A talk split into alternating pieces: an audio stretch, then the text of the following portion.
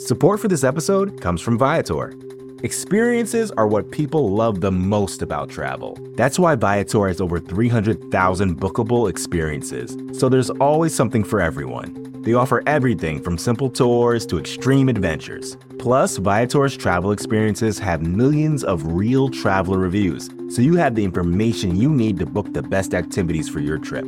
Download the Viator app now and use code Viator10 for 10% off your first booking in the app.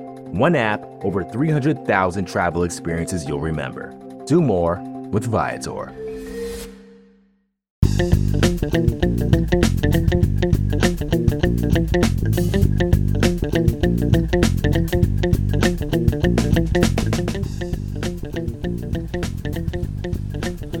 Welcome back, Buffalo Bills fans. It's Matt Warren, editor in chief at BuffaloRumblings.com and the host of Buffalo Rumblings Q&A on the Buffalo Rumblings Podcast Network. The Buffalo Bills defeated the Indianapolis Colts in the wild card round of the 2020-2021 NFL playoffs to advance to the divisional round and face the Baltimore Ravens this coming weekend.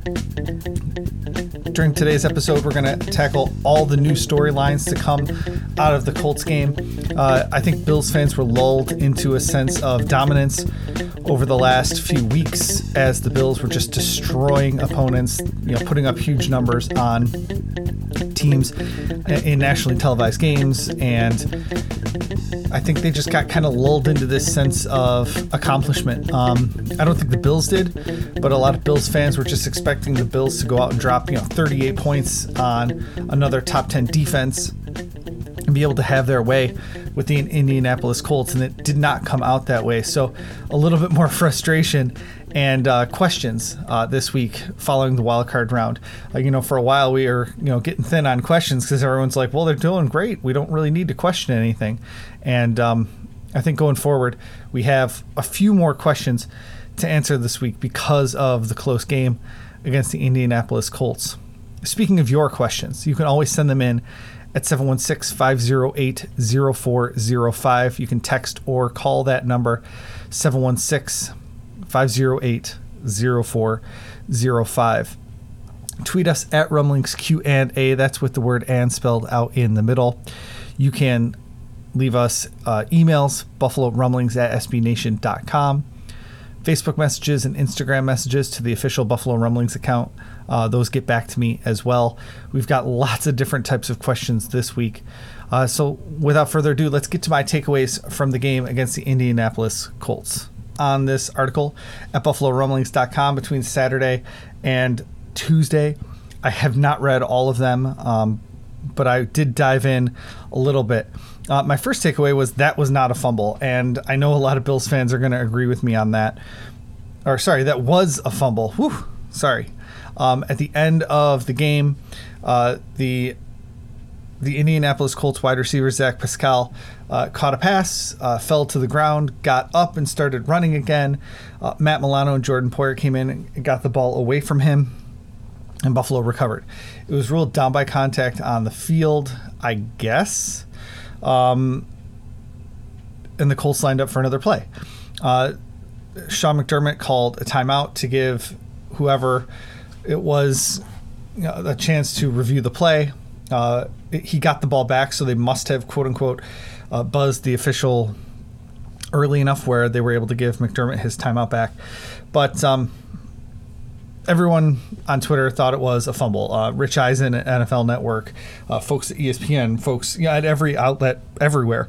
In fact, I didn't see one person thinking that he was down by contact. Colts reporters, Colts fans, I didn't see anybody think that he was down by contact except for the NFL. There was no clear evidence that he wasn't down by contact, which doesn't make any sense. There's no evidence he was touched before he goes to the ground. He's up off the ground, um, and then the ball comes out. So it was definitely a a fumble. It would have added to the lore of Bill's fandom. I mean, Music City Miracle, uh, no goal back uh, with the Sabres and uh, Brett Hull. Um, even last year against the Houston Texans, when the guy didn't give himself up in the end zone and the refs just magically gave him a touchback instead of calling him for an illegal forward pass in the end zone. Like, just it would have been added to that list And I'm just glad that the Bills won so that we don't have to talk about it ever again, probably after this podcast. The starting field position was a big problem for the Bills. When I say a problem, I mean like it really hindered their ability to score points. Even though they had a 96 yard drive, um, the longest in Bills playoff history, to score a touchdown, like you can't expect them to do that consistently over and over again, especially against really good defenses. In the first half, Buffalo's average drive start was their own eight yard line. They had drive starts at the 3, 15, 11, 6, and 4. And the second half wasn't great, but it was a heck of a lot better. They had drive starts of the 28, 23, 25, and 24. So when I think the Colts were starting out on the 35 the bills were starting you know way back in their own end and it just it limited the offense's ability to put up points they still were able to do that because of some timely plays by Josh, Josh Allen, Gabriel Davis, Stefon Diggs, all all every all the major players. But it's not something you can expect them to consistently do game after game, uh, you know, series after series. The defense really had problems with Frank Reich and the play calling. Um, the Colts only scored 24 points, but it reminds me a lot of the Bills game against the Jets when the Bills just kept marching it down the field, getting into field goal range. The Bills kicked, I think, six field goals against the Jets that game to win 18 to 10, but their offense played really, really well. They were able to move the ball at will. They had what was it, missed field goal, a fumble in the red zone, but they had like eight or nine drives into into Jets territory in that game against New York. But this week it was the Colts that were driving it into Bills territory. The the Colts outgained the Bills on this game. It was 472 yards by Indianapolis to 397 by Buffalo.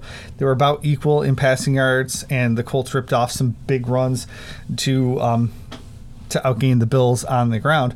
But 6.2 yards per play for Indianapolis is is pretty darn good. Uh, they didn't have any fumbles, no interceptions, but they had a missed field goal in the Bills' red zone. They had that fourth down attempt that the Bills were able to stuff. So the Colts had a couple different scoring drives that Frank Reich was just, you know, doing a great job against the Buffalo Bills defense. You know, they, they don't hold on to the ball for 34 minutes and outgain the Bills by 80 yards because Frank Reich was bad. And every one of Indianapolis's drives got into Bills territory. So um, I don't know if the defense played too great. They were able to limit the running attack for most of the game um, and take away Jonathan Taylor, but it was not the best defensive performance. They're going to need to be better against the Baltimore Ravens uh, this Sunday and whoever they play in the AFC Championship game if they get that far. But they did show a lot of grit. They showed that they deserve to be in the playoffs. They beat a team with a seasoned NFL quarterback, a seasoned play caller, a seasoned head coach, um, a team that didn't make any mistakes really, except for maybe some questionable goal line decisions or play calls. But no turnovers. we already talked about that fumble. But like no turnovers, you know, no sacks uh, of Philip Rivers. They just they were always in a good position, and the Bills took everything that the Colts were able to give and still didn't lose this game. And that just means so much for the future of this organization. Like they took everything that the Colts had and still won the game. And that is such an important trait. They did enough to win. And we were talking about it earlier in the year how the Bills weren't contenders. They showed in this game that they can win those ugly games when stuff isn't going right for them, when the other team outgains them, when the other team doesn't make mistakes, they can still win the game. Uh, and they did that over the weekend. And finally, Josh Allen's growth. So important for the Buffalo Bills. Uh, obviously, he's you know the focal point. He was, I mean, a ridiculous percentage of the offense, eighty something percent of the offensive yards were either Josh Allen's feet or Josh Allen's arm. But it's so much clearer how he calmed down. Other than that almost lost fumble in the fourth quarter, that I know a lot of our hearts were skipping a beat, but Daryl Williams was able to come up with the ball other than that, he played within himself. He he saw pressure coming, he anticipated pressure, he was able to roll out buy time, find guys on the run. Um, those Gabriel Davis passes along the sideline uh, at the end of the first half and, and, and, the second half were just absolutely stellar. Um, you know, his drop in the bucket to Stefon Diggs on um, the go route, it was just, it was so fun to watch him mature over that game against the Houston Texans. Like he played within himself. Um, don't discredit the fact that he doesn't feel like he needs to do everything on his own. He knows that he has playmakers down the field, whether it's Gabriel Davis, whether it's Stefon Diggs, um, Cole Beasley coming up big. You know, he knows he has playmakers down the field, so he knows he doesn't have to do it all on his own. And that was just, it was really fun for us to watch. Um, as long as their quarterback throws for, you know, or adds, I guess, 376 yards and three touchdowns every week, you're probably going to do okay. And um, that's exactly what happened with the Buffalo Bills this weekend. All right, we're going to take a quick break now that my takeaways are done, and we're going to turn to just this whole treasure trove of questions coming up after the break. Don't go anywhere.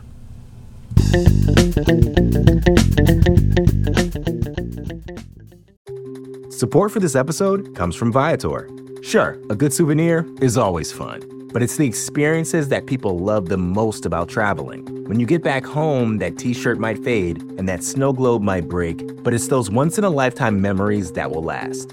Viator is a website and app where you can book travel experiences like architectural sightseeing, snorkeling excursions, sunset cruises, and so much more.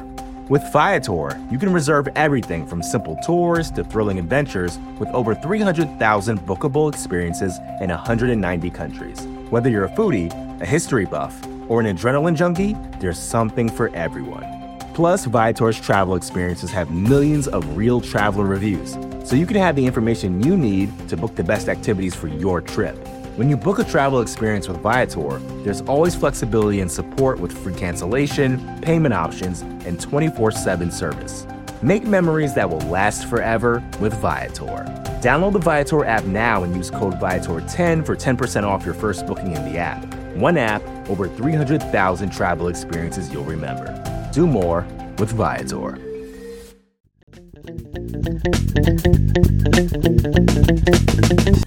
Bills Mafia 37 asks us Do you think Brian Daboll sticks around if the Bills miss out on the Super Bowl for another shot? I do not think that Brian Daboll is going to stick around Buffalo for any reason whatsoever. Um, they can't give him a raise. They can't give him a title. They they can't give him a Super Bowl win or a Super Bowl loss or any reason to keep that guy from going and taking the top job. When you interview for the top job, you want to be in the big chair. I don't think that goes away. And you know, they're first of all, they're not going to be able to pay him as much as he would make as a head coach. And so like the cash thing is off the table that people keep suggesting you know, if, if you give him Justin Herbert and that Los Angeles Chargers roster and Tom Telesco, who he has a nice relationship with, I don't know why he would turn that down. Uh, he's got a solid pass rusher on the other side of the ball. He's seen how you can build an organization into a winning organization. Uh, he's been a part of multiple different winning organizations, so he's got to think he can do that too. I don't understand why he wouldn't want that opportunity. Um, even some of the lesser opportunities, like the New York Jets or the Houston Texans, might be less attractive to him. But just having that ability to take over and coach Deshaun Watson, or you know Sam Darnold, or whoever the Jets are going to go with, I just it seems unlikely that Daboll is going to be the Bills' head coach next year.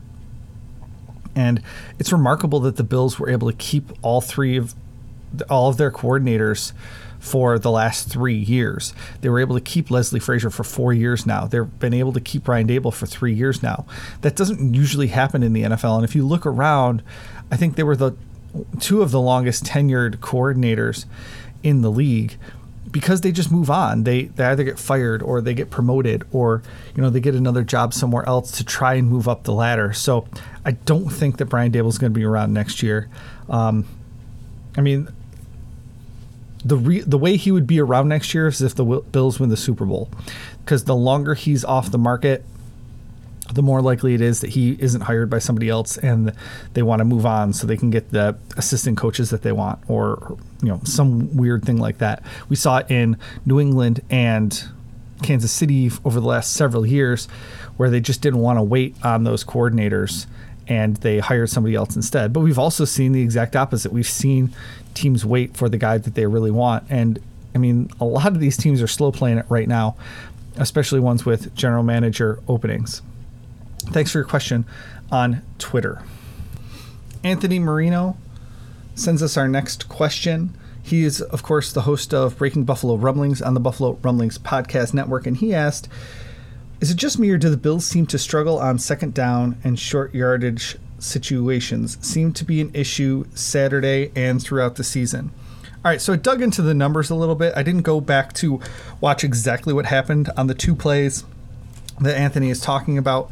Um, I'm sure you can find somebody out there that's doing film analysis of that, but I know where they went, and both of them went over the left side. Um, so take that for what it's worth. Uh, Zach Moss in the second quarter took a second and two run for one yard at the left guard. On third down, he was stuffed, and the Bills had to punt. That was a problem. In the third quarter, second one, Zach Moss to the left end, no gain. So both of them were to the left side of the line they were able to convert the third down in the third quarter. So that's second and short, so of one or two yards. During the season, they had um, 19 second and one attempts, and they converted 13 times for an average of 68% conversions. That's middle of the pack. It's like, you know, 12, 13, 14th in the NFL. On second and two, they had 23 second and two attempts uh, and 15 conversions. Uh, 65% of the time, it's a little bit higher. It's like, you know, 12% or top 12 in the NFL. So still not great. So let's look and see if we can see any other trends. On second and one, they ran 12 rushes and seven passes. So it's not like they were telegraphing it. On second and two, they ran 13 rushes and 10 passes. So again, not telegraphing it. It's not like they're giving away what their plan is. So I don't really know the answer to it other than just individual breakdowns. Um, it certainly looked that way uh, against the Colts that it was an individual breakdown. Maybe you know a great play by a Colts player on the interior of the defensive line uh, pushing back the left guard, um, or just getting penetration. Uh, one thing I did notice that I thought was very, very interesting uh, stat uh, when I looked at third down in short. Um, we were just talking about tendencies, how the Bills don't really have a tendency on second and short. Well, on third and short, they sure do. On third and short, third and one, 29 rushes, one pass this season. That one pass went for 26 yards for the record. But uh, 29 rushes. I mean, they converted a lot. They were they had the second most conversions on third and one, but 29 rushes and one pass. Maybe that's a Josh Allen uh, QB sneak thing. Um, they averaged two yards on those third and one rushing attempts. So they do seem to have tendencies on third and one, in case you're wondering. But uh, as far as your question about second and short, yeah, it was a problem. Um, I'm a big fan of you know going going deep on second and one because you assume that you'll be able to pick it up on third down. Um, but you know, so I'm not really worried about necessarily the conversion percentage. But when you see Zach Moss get stuffed on two short yardage second down attempts. Like they're clearly not going deep, which is what I was just saying. Um, they're clearly trying to get the first down, and both times against the Colts they weren't able to do that. Uh, but I think it was more of an individual thing than anything else. Um, they were kind of middle of the pack throughout the season. Thanks for that question, Anthony, and let me go into some stats a little bit. Grogu Bills Mafia asks us, delay of games, do they exist? Yes, they do. And I thought that the commentators actually did a really nice job of explaining the process. We actually did this last year against the Houston Texans as well because we saw the same thing. Um, the back judge is looking at the number in the back of the end zone. When it hits zero, he has to look at the ball, see that the ball is not moving, then blow his whistle. So there's a bunch of split second decisions in there from the time that he actually sees the zeros on the play clock behind the end zone to when he actually blows the whistle. And if there's any movement whatsoever, he's instructed not to blow the whistle. So I mean, just think about looking way off in the distance, then looking back, then actually blowing the whistle. There's just so many, I don't know, literal mechanical things that have to happen before the sound of that whistle is made that it takes about a second. And you saw this in a couple of the other games this weekend as well. It just takes a second. And they want to give teams the benefit of the doubt.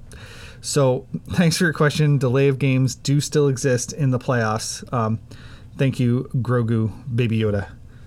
Bills Mafia. Um, where was Mario Addison? I saw a lot of Epenesa and only Mario on third down pass rush. That comes from Alan Walker.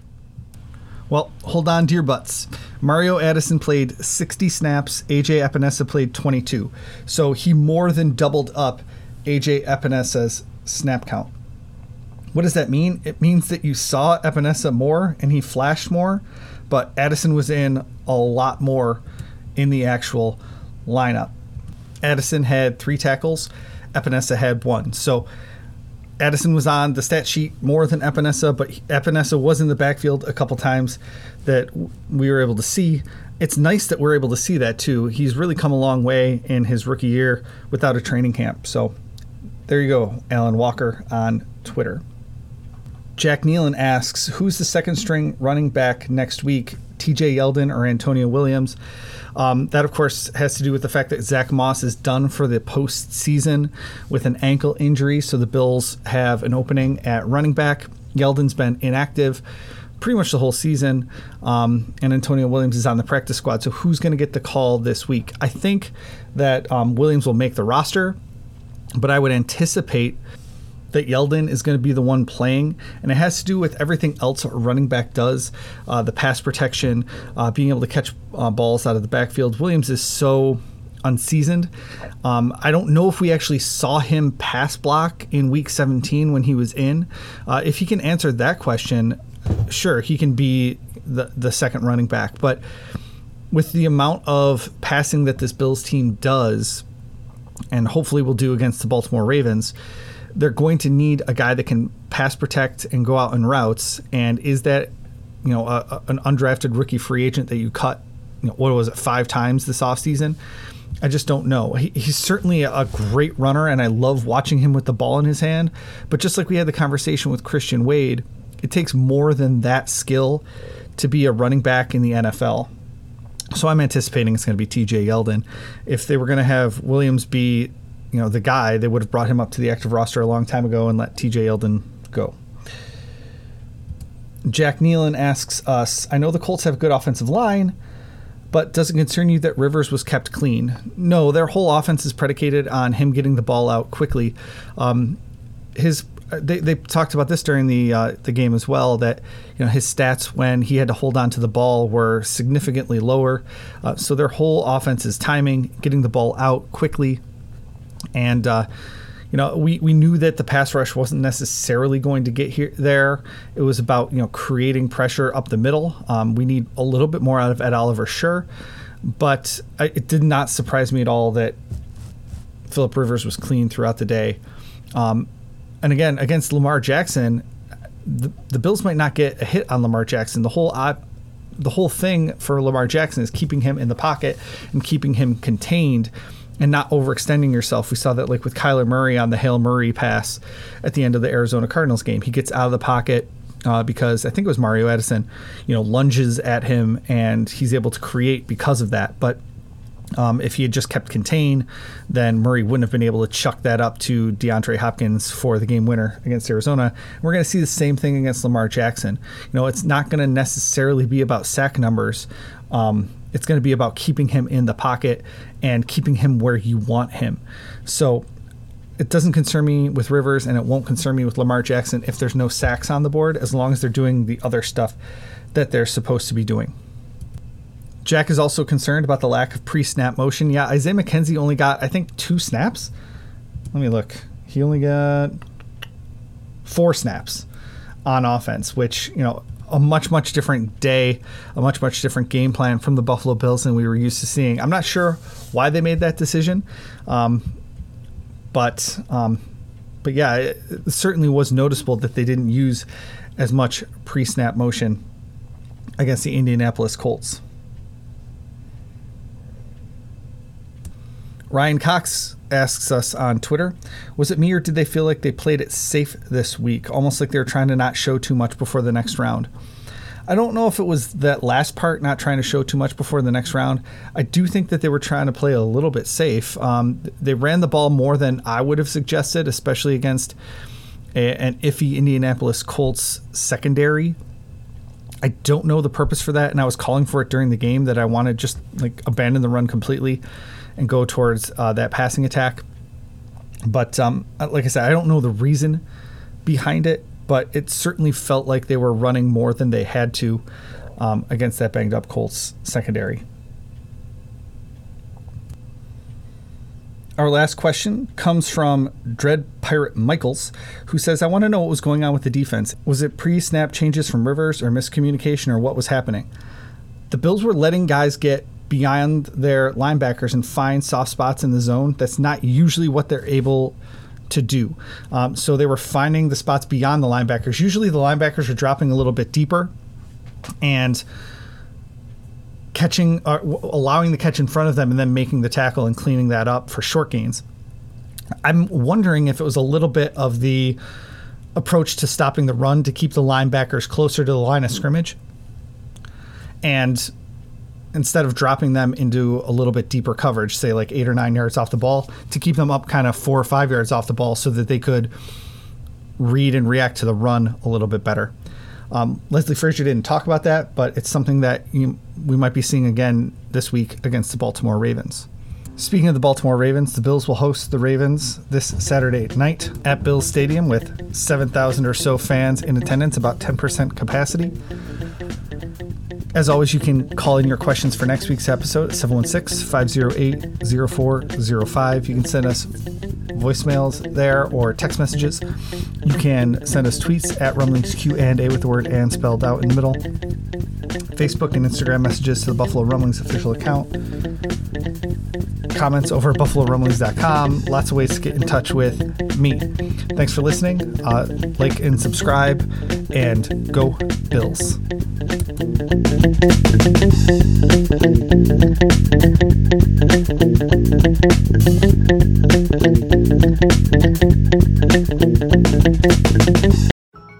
Support for this show comes from Vanta. Dealing with loads of spreadsheets, juggling different tools, and having to do manual security checks, it can be a headache to keep up with today's compliance and security programs. Vanta is the trust management platform that wants to simplify things and bring all your trust building efforts under one roof, making growth smoother for your whole organization. Vanta lets you automate up to 90% of compliance for SOC 2, ISO 27001, HIPAA, and more. Strengthen security posture and reduce third party risk. Get $1,000 off Vanta when you go to vanta.com slash Vox. That's V A N T A dot com slash Vox for $1,000 off Vanta. Support for this podcast comes from Smartwater. Want to get a little more from every sip? Smartwater Alkaline doesn't just taste crisp and pure, it's loaded with everything you need to perform at your best, whether you're running marathons or boardroom meetings. Elevate how you hydrate and pick up a Smartwater Alkaline today. To learn more, visit drinksmartwater.com.